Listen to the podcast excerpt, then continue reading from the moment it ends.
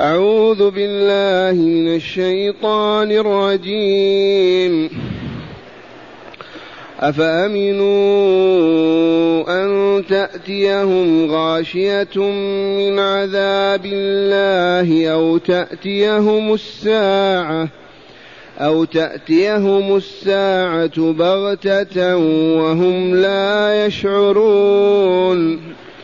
قل هذه سبيلي أدعو إلى الله على بصيرة أنا ومن اتبعني وسبحان الله وما أنا من المشركين وما أرسلنا من قبلك إلا رجالا نوحي إليهم نوحي إليهم من أهل القرى أفلم يسيروا في الأرض فينظروا كيف كان عاقبة الذين من قبلهم. ولدار الآخرة خير للذين اتقوا أفلا تعقلون؟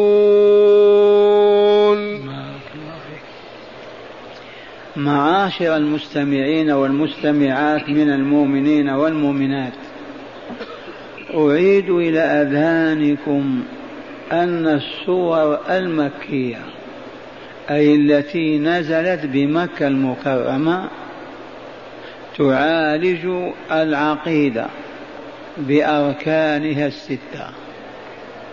ومن أبرز ذلك تقرير توحيد الله عز وجل وهو معنى لا إله إلا الله.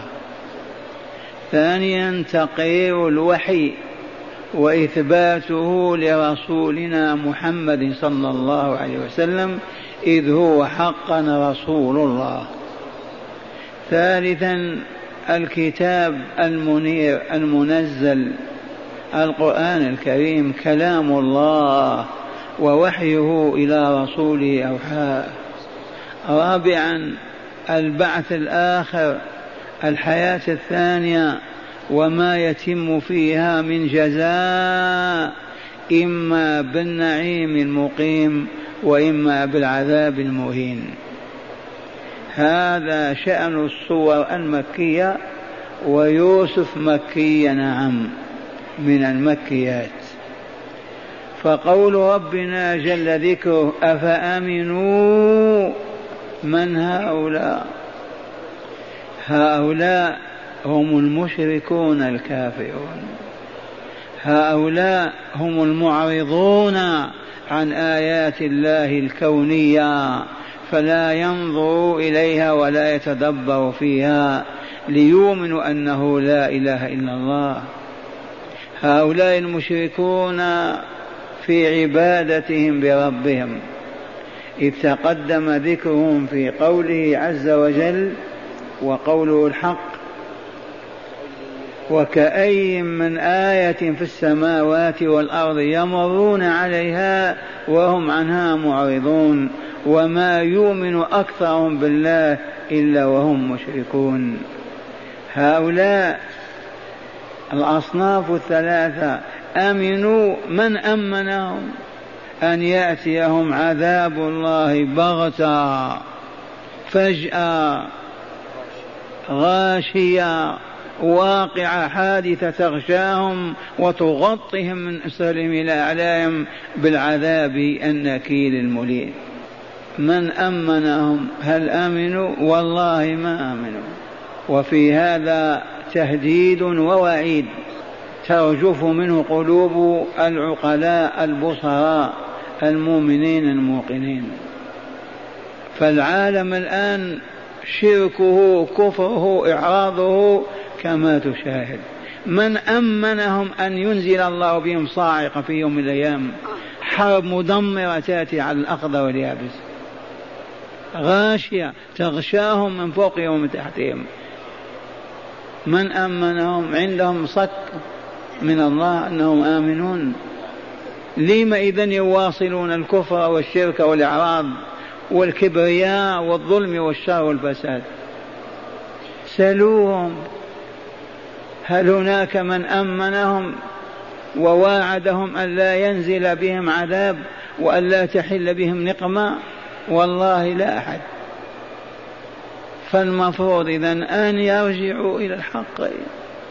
أن يسألوا عن الله وعن أسماء وصفاته ويعرفوه ثم يفعلوا ما يحب ويتركوا ما يكره.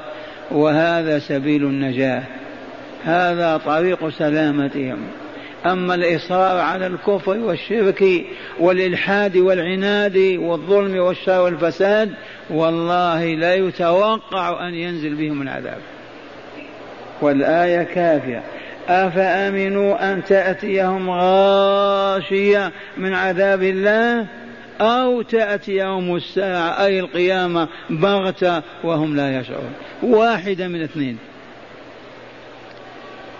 إما أن ينزل الله بهم العذاب المدمر الذي يكربهم يحزنهم يقضي على وجودهم وإن تركهم وأملهم يخشى أن تأتي الساعة أيضا ساعة الفناء ونهاية الحياة والدمار. واحدة من الاثنتين. لم ما يرجعون إلى الحق ويطلبون الهدى ويهتدون؟ لم يصرون على الجهل والكفر والشرك والفساد؟ هذا خطاب للبشرية كلها. أفأمنوا أن تأتيهم غاشية مصيبة نكبة نقمة تغشاهم تغطيهم من أعلاهم إلى أسفلهم من عذاب الله وعذاب الله أصناف. أنواع. أو تأتيهم الساعة وهي ساعة نهاية هذه الحياة. وإقبال الحياة الثانية بغتة أيضا فجأة وهم لا يشعرون. وإذا بالزلزال وإذا بالشمس تتكور وإذا بالقمر ينطفئ والهول كله في تلك الساعة. هذه دعوة الله عز وجل لعباده من أجل ماذا؟ أن يؤمنوا به ويعبدوه وحده. ليكملوا في حياتهم هذه ويسعدوا. إذ والله لا كمال ولا سعادة إلا بالإيمان وتقوى الرحمن أي بعبادة الله حق العبادة وحده لا شريك له. ثم قال تعالى مخاطبا رسوله محمدا صلى الله عليه وسلم قال له قل هذه سبيلي. التي أدعوكم إليها أن تؤمنوا بأن لا إله إلا الله وأني رسول الله وتعملوا بما أمركم الله وتتركوا عما نهاكم الله عنه. إذ هذا نظام الحياة كلها. شرع الله نظام الحياة. بين الله تعالى في ما ينفع وما يضر. من النظر إلى المشيئة. شريعة الله قانون نظام أنزله من أجل إسعاد البشرية لتكمل في آدابها وأخلاقها وأبدانها وأرواحها وتسعد في أبدانها وأرواحها. فالخطوة الأولى يجب أن يؤمنوا بالله ربا لا رب غيره وإلها لا إله سواه ثم يبحثون عمن يبلغهم محاب الله ومكارهه فيرشدون إلى خاتم الأنبياء إلى محمد صلى الله عليه وسلم وقد مات. ولكن بيانه لكتاب الله وتفصيله للشرائع قائمة ثابتة إلى يوم القيامة. يقول تعالى له قل يا رسولنا هذه سبيلي أدعو إلى الله على بصيرة. أي على علم. هذه طريقتي هي أني أدعو إلى الله لأن يعبد وحده ويطاع فلا يعصى. وإني على بصيرة في ذلك على علم ومعرفة إلهية. ليس داعي على جهل ولكن على علم. أنا ومن اتبعني كذلك. ولهذا نجد أنفسنا موبخين. لماذا ما ندعو كما كان رسولنا يدعو؟ ونحن ندعي أننا مؤمنون مسلمون. الرسول أخبر وإلا لا؟ بأمر الله له أنا ومن اتبعني. والذين اتبعوه رضوان الله عليهم قاموا بالدعوة كما كان يدعو وتجاوزوها وانتهوا بالإسلام إلى أقصى الشرق وإلى أقصى الغرب. ولكن بعدهم هل نحن داعون؟ الواجب أن نكون داعين كما كان رسولنا يدعو. إذ قال أنا ومن اتبعني. فواجب المؤمن أن يدعو إلى الله عز وجل في حدود طاقته وعلى قدر ساعة قدرته. يبدأ بنفسه ثم بمن يليه. وإذا كان مع مشركين مع كافرين يدعوهم أيضا بالكلمة الطيبة والوجه الباش الهاش لم ما تؤمنون؟ لم لا تعبدون ربكم؟ لم لا تخرجون من هذه الفتنة؟ لم لم لم؟ يسمعه من أراد الله أن يسمعه ويستجيب من أراد الله أن يستجيب.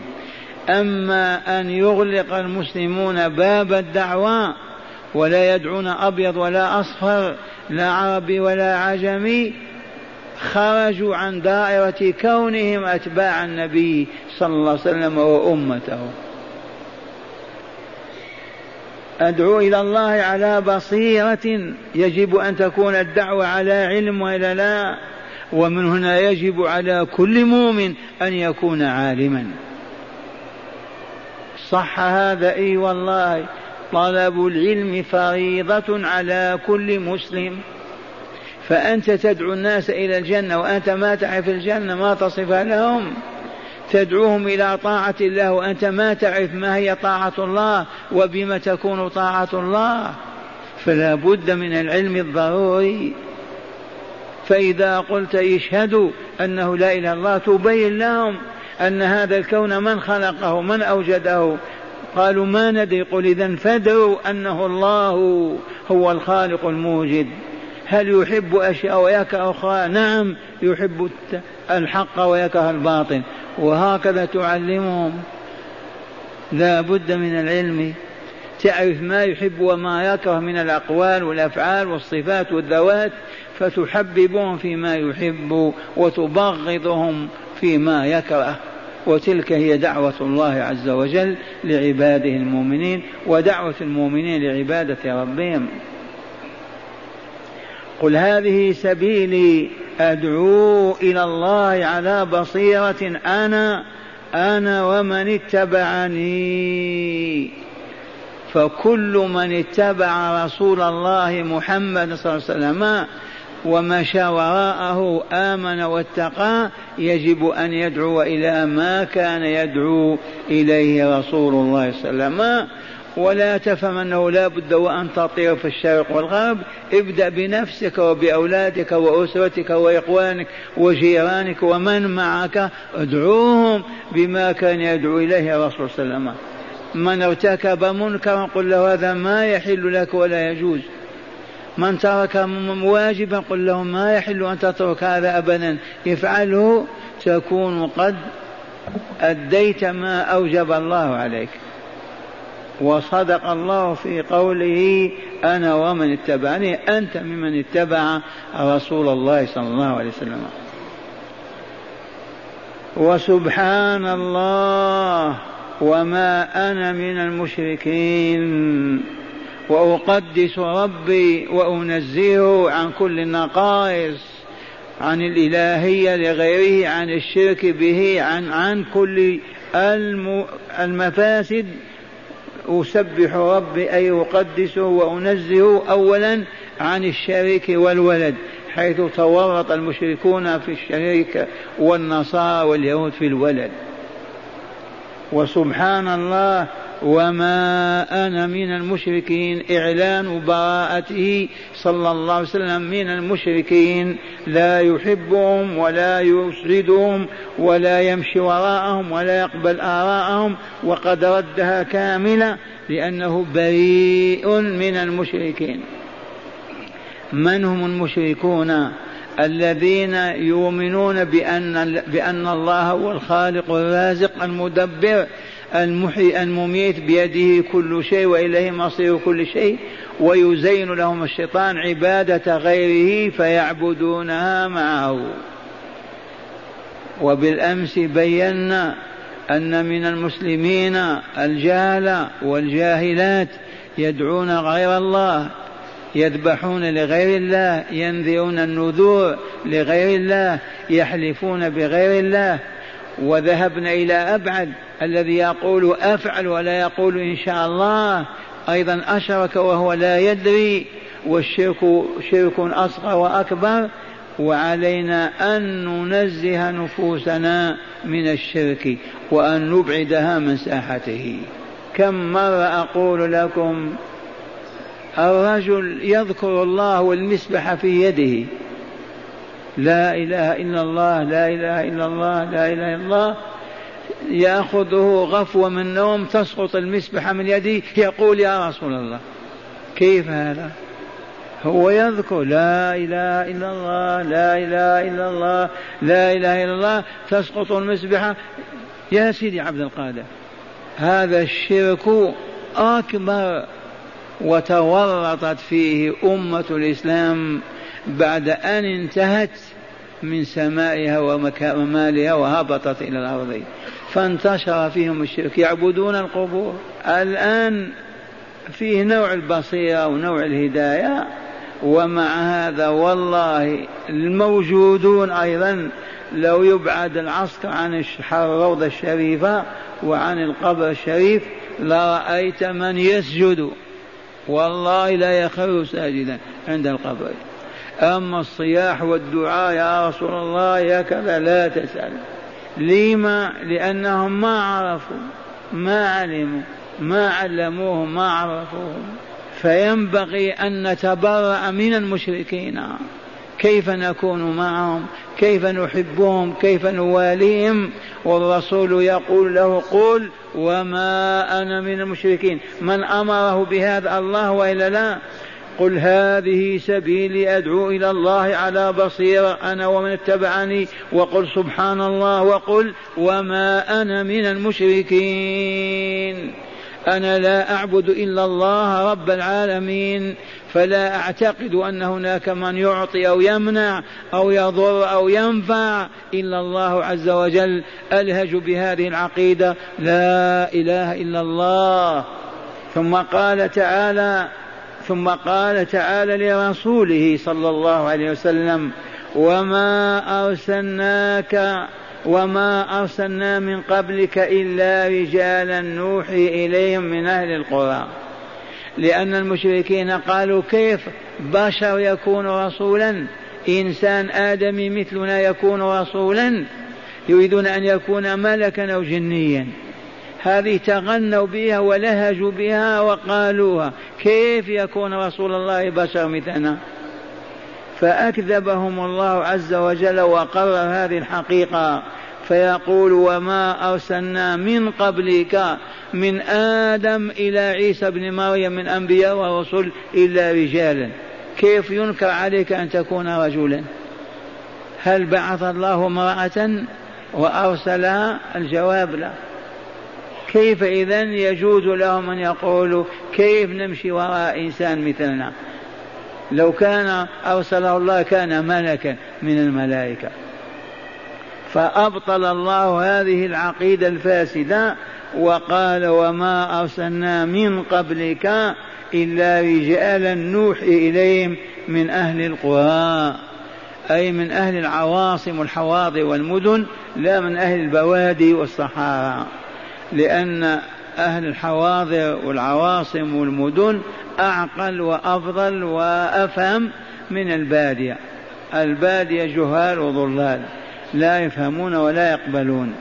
إذا هنا لطيفة ورد حديث ضعيف باطل. إن في النساء نبيات وهن حواء أم البشر. حواء وآسيا بنت مزاحم مرة فرعون وأم موسى التي أوحى الله إليها أن ألقيه في البحر ومريم بنت عمران. وهذا الحديث باطل. ما أرسل الله رسولا إلا رجلا. ما أرسل امرأة إلى قوم أبدا. فكونه يلهم بعض من شاء كما ألهم مريم كما ألهم آه، أم موسى كما ألهم آسيا له ذلك الإلقاء في قلوبهم عن الله فيفهمون. لكن ما بعث بهم رسلا يبلغون دعوته إلى البشر. ما كان هذا أبدا. لماذا؟ لضعف المرأة حسب خلقة الله تعالى لها. ليست أهلا لأن تبلغ دعوة الله. ناقصة. فقوله تعالى وما أرسلنا من قبلك إلا رجالا نوحي إليهم وقد عرفنا أن الرسل ثلاثمائة وأربعة عشر رسولا. أما الأنبياء مئة وأربع وعشرون ألف نبيا. ما فيهم امرأة أبدا. إلا رجالا نوحي إليهم من أهل القرى. لماذا قال من أهل القرى لأن الحواضر أهلها أذكى وأقدر على أن يفهموا ويعملوا. أما البادية حالة ضعيفة ما يستطيعون. أفلم يسيروا في الأرض؟ يقول لرسوله قل لهم أفلم يسيروا في الأرض؟ فينظروا كيف كان عاقبة الذين من قبلهم. عاقبة قوم عاد.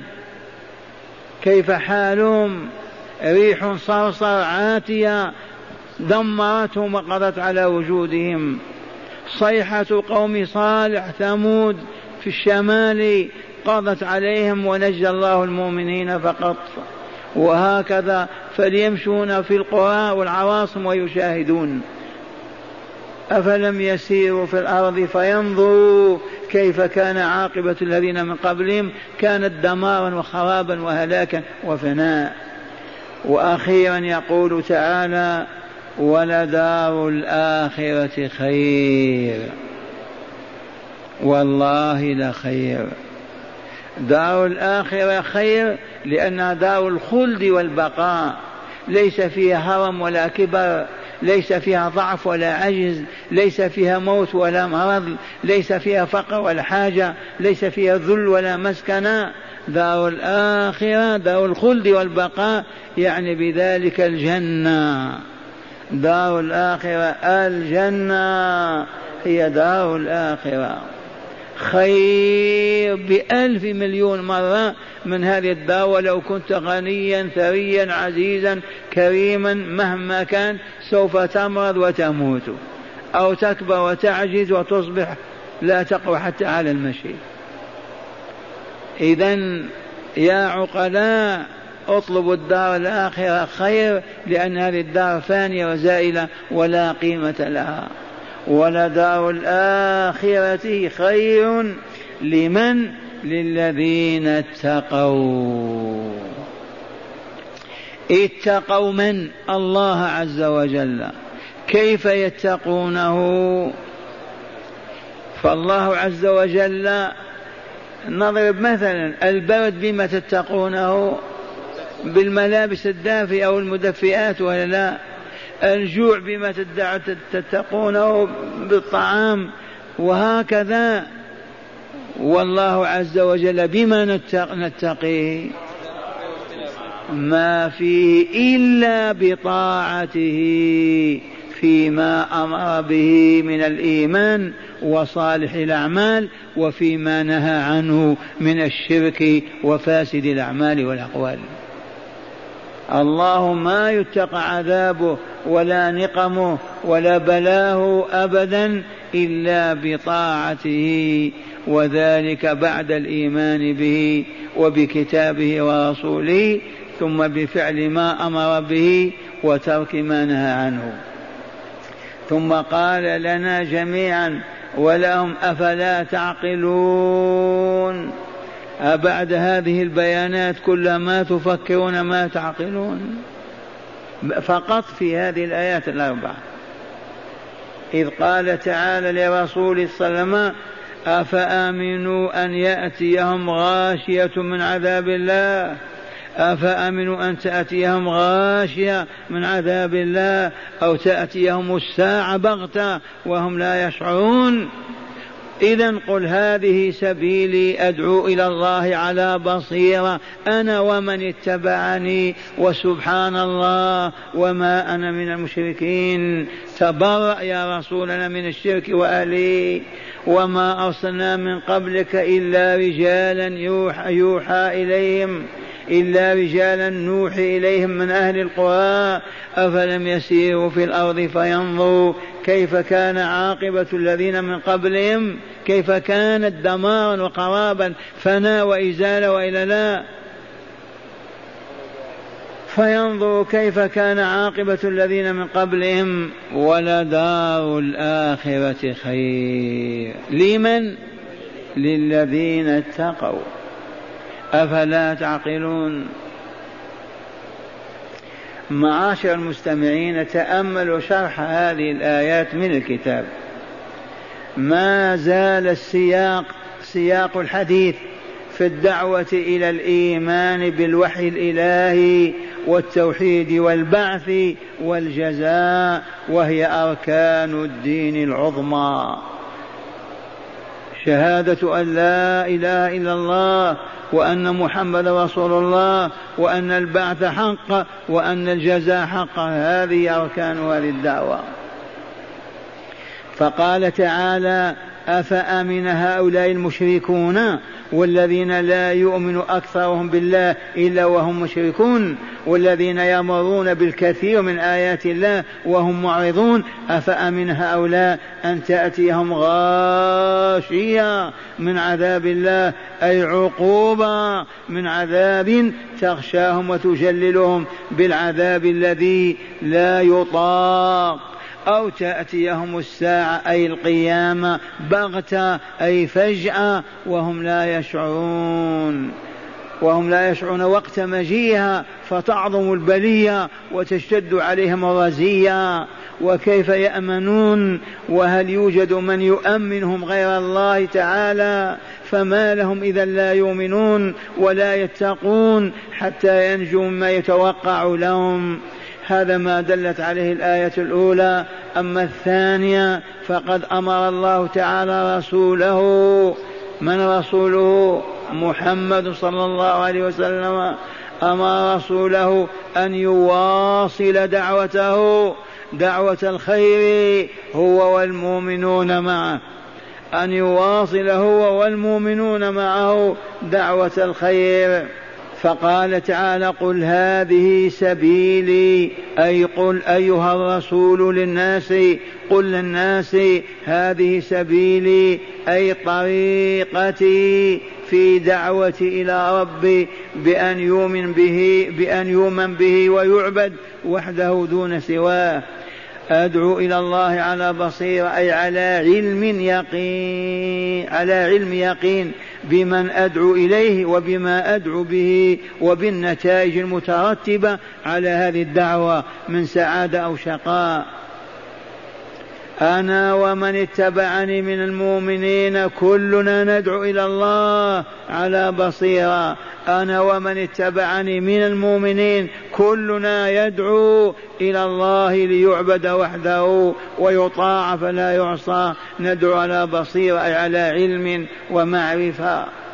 وقوله تعالى وسبحان الله أي وقل يا رسولنا سبحان الله أي تنزيها له عن أن يكون له شريك أو ولد.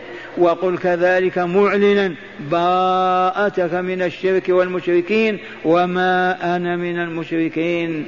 هذا ما دلت عليه الآية الثانية.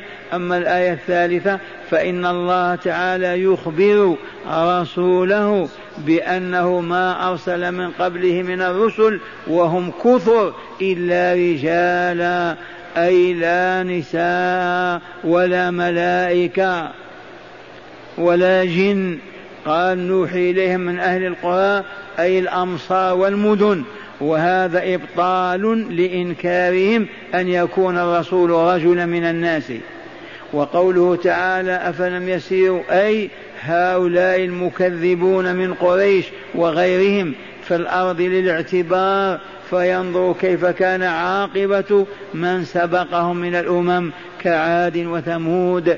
فإنا أهلكناهم ونجينا أهل الإيمان والتوحيد من بينهم مع رسلهم. هذه النجاة ثمرة من ثمرات الإيمان والتقوى ولدار الآخرة خير للذين اتقوا.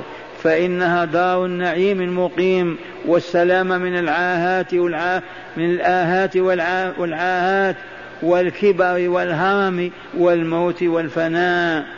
وقوله تعالى في نهاية الآية أفلا تعقلون يوبخ أولئك المشركين المصرين على التكذيب والشرك على والشرك على عدم تعقلهم وتفهمهم لما يتلى عليهم وما يسمعون من الآيات القرآنية وما يشاهدون من الآيات الكونية. هذا كلام الله. هذا كتاب الله. والآن مع هداية الآيات إذ لكل آية هداية تهدي صاحبها إلى الصراط المستقيم. قال أولا التحذير من العقوبات المترتبة على الشرك والمعاصي. التحذير من العقوبات المترتبة على الشرك والمعاصي. أفأمن مكرها أفأمنوا أن تأتيهم غاشية من عذاب الله أو تأتيهم الساعة بغتة وهم لا يشعرون. إذا هداية الآية الأولى التحذير من العقوبات المترتبة على الشرك والمعاصي. وإننا لنتوقع أن تنزل بالبشرية محنة مصيبة عذاب ما عرفوه وذلك لإصرارهم على الشرك والإلحاد والكفر والشر والفساد والخبث. مدة طويلة ولا فكروا ولا تدبروا ولا أبدا تراجعوا. هل يبقيهم الله هكذا؟ وما ربك بغافل عما يعمل الظالمون. ثانيا تقرير عقيدة البعث الآخر. تقرير وإثبات وتأكيد أن اليوم الآخر يوم القيامة آتي لا محالة وأن الجزاء يتم فيه إن كان العامل عامل خير. أسكنه الله جنته وإن كان عامل سوء أنزله دار البوار. جهنم وبئس القرار. تقرير عقيدة البعث الآخر. أركان الإيمان كم؟ ستة. من بينها الإيمان باليوم الآخر. فالذي لا يؤمن باليوم الآخر يستحيل أن يستقيم في هذه الحياة. لو تجعل بين يديه شرطيان طول العام والله ما يطيع الله حيث ما وجد الفرصة يعصي. لماذا؟ لأنه لا يؤمن بلقاء الله ولا بالجزاء على عمله في هذه الدنيا. مرة ثانية أقول ركنان من أركان الإيمان الستة. أولهما الإيمان بالله عز وجل فالملاحدة البلاشفة الذين لا يؤمن بالله والله لن يستقيموا على منهج الحق في هذه الدنيا. ولا يؤمنوا ولا يسلموا أبدا. والركن الثاني الإيمان بالبعث الآخر بيوم القيامة. فالشخص الذي لا يؤمن بأنه يحاسب ويجزى على عمله والله لا يستقيم.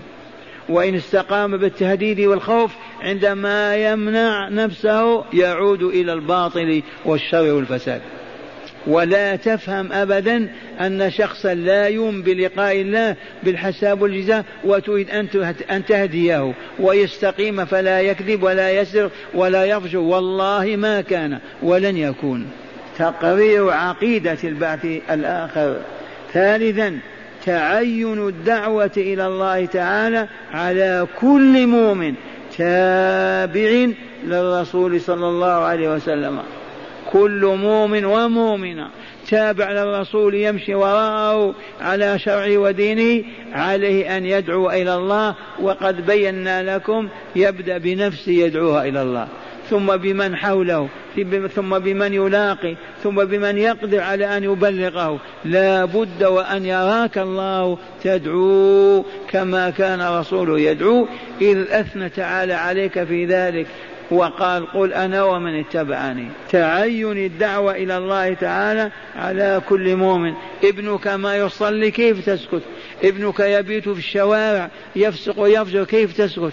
أين دعوتك؟ زوجتك تتطاول وترفع راسها تكشف عن وجهها وتخرج الشوارع. أين أنت؟ ادعو. لا بد وأن ندعو. إلى الله كما دعا رسولنا صلى الله عليه وسلم. وإن قدرنا على أن ندعو المشركين والكافرين فذلك أمر أعظم. لكن الذي في طاقتنا أن ندعو أنفسنا ومن يلينا ومن نقدر على دعوته. أما قال أنا ومن اتبعني وإلا لا إذا قلت أنا لا لا, لا أنا ما أتبع محمد. حينئذ ما تطالب أبدا.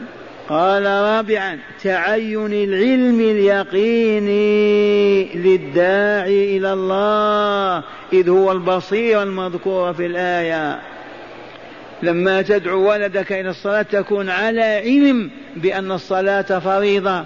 قاعدة الإسلام صلة العبد بربه تاركها كافر تاركها لا خير فيه. تعرف كيف يتوضأ كيف يغتسل كيف يصلي وتدعو كذلك. لا بد من البصيرة.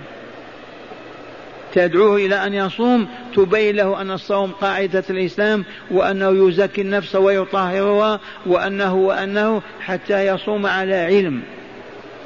تعين العلم اليقيني للداعي إلى الله إذ هو البصير المذكورة في الآية الكريمة. أدعو إلى الله على بصيرة. خامسا وجوب توحيد الله تعالى. اولا في ألوهيته فلا يعبد معه غيره.